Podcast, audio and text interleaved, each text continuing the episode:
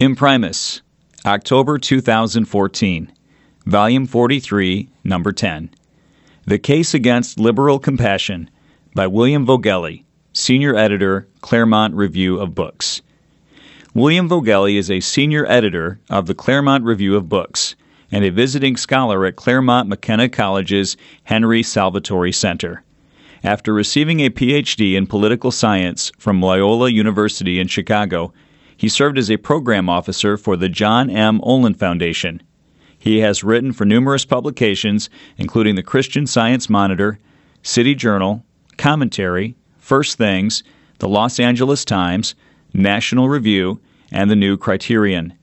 He is the author of two books Never Enough, America's Limitless Welfare State, and The Pity Party, a mean spirited diatribe against liberal compassion. The following is adapted from a speech delivered at Hillsdale College on October 9, 2014, sponsored by the college's Van Andel Graduate School of Statesmanship.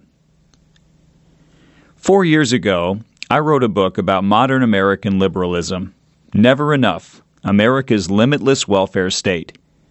It addressed the fact that America's welfare state has been growing steadily for almost a century and is now much bigger than it was at the start of the New Deal in 1932 or at the beginning of the Great Society in 1964. In 2013, the federal government spent 2.279 trillion, $7,200 per American, two-thirds of all federal outlays, and 14% of the gross domestic product on the five big program areas that make up our welfare state Social Security, all other income support programs such as disability insurance or unemployment compensation, Medicare, all other health programs such as Medicaid, and all programs for education, job training, and social services. That amount has increased steadily under Democrats and Republicans during booms and recessions, adjusted for inflation and population growth. Federal welfare state spending was 58% larger in 1993 when Bill Clinton became president than it had been 16 years before when Jimmy Carter took the oath of office. By 2009, when Barack Obama was inaugurated, it was 59% larger than it had been in 1993. Overall, the outlays were more than two and a half times as large in 2013 as they had been in 1977. The latest Census Bureau data from 2011 regarding state and local programs for social services and income maintenance show additional spending of 728 billion beyond the federal amount. Thus the total works out to some 3 trillion for all government welfare state expenditures in the US, or just under $10,000 per American. That figure does not include the cost, considerable but harder to reckon, of the policies meant to enhance welfare without the government first borrowing or taxing money and then spending it. I refer to laws and regulations that require some citizens to help others directly, such as minimum wages, maximum hours, and mandatory benefits for employees or rent control for tenants. All along, while the welfare state was growing constantly, liberals were insisting constantly it wasn't big enough or growing fast enough. So I wondered five years ago whether there is a platonic ideal when it comes to the size of the welfare state, whether there is a point at which the welfare state has all the money, programs, personnel, and political support it needs, thereby rendering any further additions pointless. The answer, I concluded, is that there is no answer. The welfare state is a permanent work in progress, and its liberal advocates believe that however many resources it has, it always needs a great deal more. The argument of never enough was correct as far as it went, but it was incomplete. It offered an answer to two of the journalist's standard questions What is the liberal disposition regarding the growth of the welfare state? And how does that outlook affect politics and policy? But it did not answer another question. Why do liberals feel that no matter how much we're doing through government programs to alleviate and prevent poverty, whatever we are doing is shamefully inadequate? Mostly, my book didn't answer that question because it never really asked or grappled with it. It showed how the progressives of a century ago, followed by New Deal and Great Society liberals, worked to transform a republic where the government had limited duties and powers into a nation where there were no grievances the government could or should refrain from addressing, and where no means of responding to those grievances lie outside the scope of the government's legitimate authority.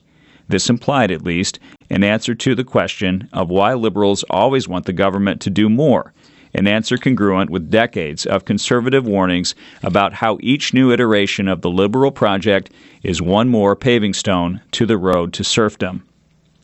Readers could have concluded that liberals were never satisfied because they get up every morning thinking, What can I do today to make government a little bigger?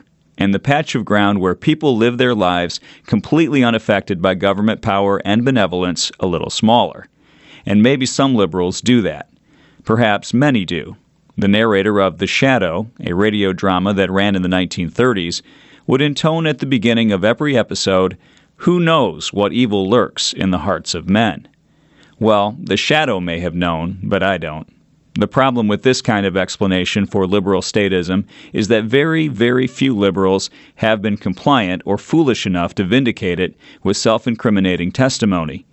Maybe they're too shrewd to admit that ever bigger government is what they seek above all else. Or maybe they don't realize that that's what they're up to. Such arguments trouble me, however. The great political philosophy professor Leo Strauss insisted that it is a grave mistake to presume to understand important political philosophers better than they understood themselves, unless one had already put in the hard work necessary to understand them as they understood themselves. Perhaps this good advice can be democratized, I thought, and applied as well to Elizabeth Warren and Rachel Maddow as to Aristotle and John Locke. If we make that effort, an effort to understand committed liberals as they understand themselves, then we have to understand them as people who, by their own account, get up every morning asking, What can I do today so that there's a little less suffering in the world? To wrestle with that question, the question of liberal compassion, is the purpose of my latest book, The Pity Party. Indifference to Waste and Failure. All conservatives are painfully aware that liberal activists and publicists have successfully weaponized compassion. I am a liberal, public radio host Garrison Keillor wrote in 2004, and liberalism is the politics of kindness. Last year, President Obama said, Kindness covers all of my political beliefs. When I think about what I'm fighting for, what gets me up every single day, that captures it just about as much as anything kindness, empathy, that sense that I have a stake in your success, that I'm going to make sure, just because my daughters are doing well, that's not enough. I want your kids to do well also. Empathetic kindness is what binds us together and how we've always moved forward based on the idea that we have a stake in each other's success. Well, if liberalism is the politics of kindness, it follows that its adversary, conservatism, is the politics of cruelty, greed, and callousness. Liberals have never been reluctant to connect those dots. In 1936, Franklin Roosevelt said, Divine justice weighs the sins of the cold blooded and the sins of the warm hearted in different scales. Better the occasional faults of a government that lives in a spirit of charity than the consistent omissions of a government frozen in the ice of its own indifference. In 1984, the Democratic Speaker of the House of Representatives, Tip O'Neill, called President Reagan an evil man who has no care and no concern for the working class of America and the future generations. He's cold, he's mean, he's got ice water for blood. A 2013 Paul Krugman column accused conservatives of taking positive glee in inflicting further suffering on the already miserable. They were, he wrote, infected by an almost pathological mean spiritedness. If you're an American and you're down on your luck, these people don't want to help. They want to give you an extra kick. Small d democratic politics is Darwinism. Arguments and rhetoric that work, that impress voters and intimidate opponents, are used again and again. Those that prove ineffective are discarded. If conservatives had ever come up with a devastating or even effective rebuttal to the accusation that they are heartless and mean spirited, A, anyone could recite it by now, And B, more importantly, liberals would have long ago stopped using rhetoric about liberal kindness versus conservative cruelty for fear that the political risks of such language far outweighed any potential benefits. The fact that liberals are, if anything, increasingly disposed to frame the basic political choice before the nation in these terms suggests that conservatives have not presented an adequate response. A first step in that direction is to note a political anomaly pointed out by Mitch Daniels, the former Republican governor of Indiana. Daniels contended that disciplining government according to measured, provable performance and effective spending ought to be a completely philosophically neutral objective. Skinflint conservatives want government to be thrifty for obvious reasons, but Daniels maintained that liberals' motivations should be even stronger. I argued to my most liberal friends, you ought to be the most offended of anybody if a dollar that could help a poor person is being squandered in some way. And the governor added slyly, some of them actually agree. The clear implication that many liberals are not especially troubled if government dollars that could help poor people are squandered strikes me as true, interesting, and important given that liberals are people who, one, have built a welfare state that is now the biggest thing government does in America, and two, want to regard themselves and be regarded by others as compassionate empathizers determined to alleviate suffering, it should follow that nothing would preoccupy them more than making sure the welfare state machine is functioning at maximum efficiency. When it isn't, after all, the sacred mission of alleviating preventable suffering is inevitably degraded. In fact, however, liberals do not seem all that concerned about whether the machine they've built and want to keep expanding is running well. For inflation adjusted per capita federal welfare state spending to increase by 254% from 1977 to 2013 without a correspondingly dramatic reduction in poverty, and for liberals to react to this phenomenon by taking the position that our welfare state's only real defect is that it's insufficiently generous rather than insufficiently effective suggests a basic problem. To take a recent vivid example, the Obama administration had three and a half years from the signing of the Affordable Care Act to the launch of the healthcare.gov website. It's hard to reconcile the latter debacle with the image of liberals lying awake at night tormented by the thought the government should be doing more to reduce suffering. A sympathetic columnist, E.J. Dionne, wrote of the website's crash and burn debut. There's a lesson here that liberals apparently need to learn over and over. Good intentions without proper administration can undermine even the most noble of goals. That such an elementary lesson is one liberals need to learn over and over suggests a fundamental defect in liberalism. However, something worse than careless or inept implementation of liberal policies. That defect, I came to think, can be explained as follows. The problem with liberalism may be that no one knows how to get the government to do the benevolent things liberals want it to do. Or it may be, at least in some cases, that it just isn't possible for the government to bring about what liberals want it to accomplish. As the leading writers in the public interest began demonstrating about 50 years ago, the intended beneficial consequences of social policies are routinely overwhelmed by the unintended, harmful consequences they trigger. It may also be, as conservatives have long argued, that achieving liberal goals, no matter how humane they sound, requires kinds and degrees of government coercion fundamentally incompatible with a government created to secure citizens' inalienable rights and deriving its just powers from the consent of the governed. I don't reject any of those possibilities or deny the evidence and logic adduced in support of each. But my assessment of how the liberal project has been justified in words and rendered in deeds leads me to a different explanation for why, under the auspices of liberal government, things have a way of turning out so badly. I conclude that the machinery created by the politics of kindness doesn't work very well, in the sense of being economical, adaptable, and above all effective, because the liberals who build, operate, defend, and seek to expand this machine don't really care whether it works very well, and are, on balance, happier when it fails than when it succeeds. The satisfaction of pious preening. According to the Oxford English Dictionary, the Latinate word compassion means literally suffering together with another.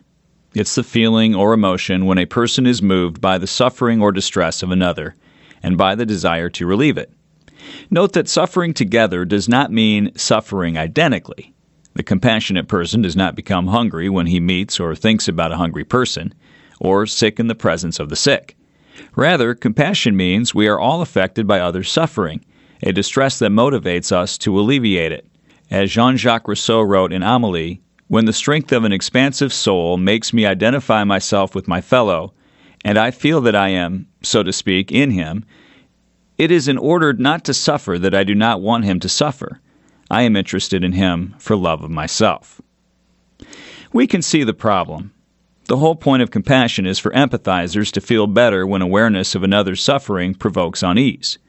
But this ultimate purpose does not guarantee that empathizers will fare better. Barbara Oakley, co editor of the volume Pathological Altruism, defines its subject as altruism in which attempts to promote the welfare of others instead results in unanticipated harm. Surprises and accidents happen, of course. The pathology of pathological altruism is not the failure to salve every wound. It is rather the indifference, blithe, heedless, smug, or solipsistic, to the fact and consequences of those failures just as long as the empathizer is accruing compassion points that he and others will admire. As philosophy professor David Schmidtz has said, if you're trying to prove your heart is in the right place, it isn't. Indeed, if you're trying to prove that your heart is in the right place, the failure of government programs to alleviate suffering is not only an acceptable outcome, but in many ways the preferred one. Sometimes empathizers, such as those in the helping professions, acquire a vested interest in the study, management, and perpetuation, as opposed to the solution and resulting disappearance, of sufferers' problems. This is why so many government programs initiated to conquer a problem end up, instead, colonizing it by building sprawling settlements where the helpers and the helped are endlessly, increasingly codependent. Even where there are no material benefits to addressing, without ever reducing other people's suffering, there are vital psychic benefits for those who regard their own compassion as the central virtue that makes them good, decent, and admirable people. People whose sensitivity readily distinguishes them from mean spirited conservatives. Pity is about how deeply I can feel, wrote the late political theorist Jean Bethke Elshtain. And in order to feel this way, to experience the rush of my own pious reaction, I need victims the way an addict needs drugs. It follows, then, that the answer to the question of how liberals who profess to be anguished about other people's suffering can be so weirdly complacent regarding wasteful, misdirected, and above all ineffective government programs created to relieve that suffering is that liberals care about helping much less than they care about caring. Because compassion gives me a self regarding reason to care about your suffering. It's more important for me to do something than to accomplish something. Once I've voted for, given a speech about, written an editorial endorsing, or held forth at a dinner party on the salutary generosity of some program to address your problem, my work is done, and I can feel the rush of my own pious reaction. There's no need to stick around for the complex, frustrating, mundane work of making sure that the program that made me feel better, just by being established and praised, has actually alleviated your suffering. This assessment also provides an answer to the question of why liberals always want a bigger welfare state. It's because the politics of kindness is about validating oneself rather than helping others, which means the proper response to suffering is always we need to do more, and never we need to do what we're already doing better and smarter. That is, liberals react to an objective reality in a distinctly perverse way. The reality is, first, that there are many instances of poverty, insecurity, and suffering in our country. And second, that public expenditures to alleviate poverty, insecurity, and suffering amount to $3 trillion, or some $10,000 per American, much of it spent on the many millions of Americans who are nowhere near being impoverished, insecure, or suffering. If the point of liberalism were to alleviate suffering, as opposed to preening about one's abhorrence of suffering and proud support for government programs designed to reduce it, liberals would get up every morning determined to reduce the proportion of that $3 trillion outlay that ought to be helping the poor, but is instead being squandered in some way, including by being showered on people who aren't poor. But since the real point of liberalism is to alleviate the suffering of those distressed by others' suffering, the hard work of making our $3 trillion welfare state machine work optimally is much less attractive, less gratifying than demanding that we expand it, and condemning those who are skeptical about that expansion for their greed and cruelty. Those of us accused of being greedy and cruel, for standing athwart the advance of liberalism and expansion of the welfare state, do have things to say then, in response to the empathy crusaders. Compassion really is important. Clifford Orwin, a political scientist who has examined the subject painstakingly, believes our strong, spontaneous proclivity to be distressed by others' suffering confirms the ancient Greek philosopher's belief that nature intended for human beings to be friends.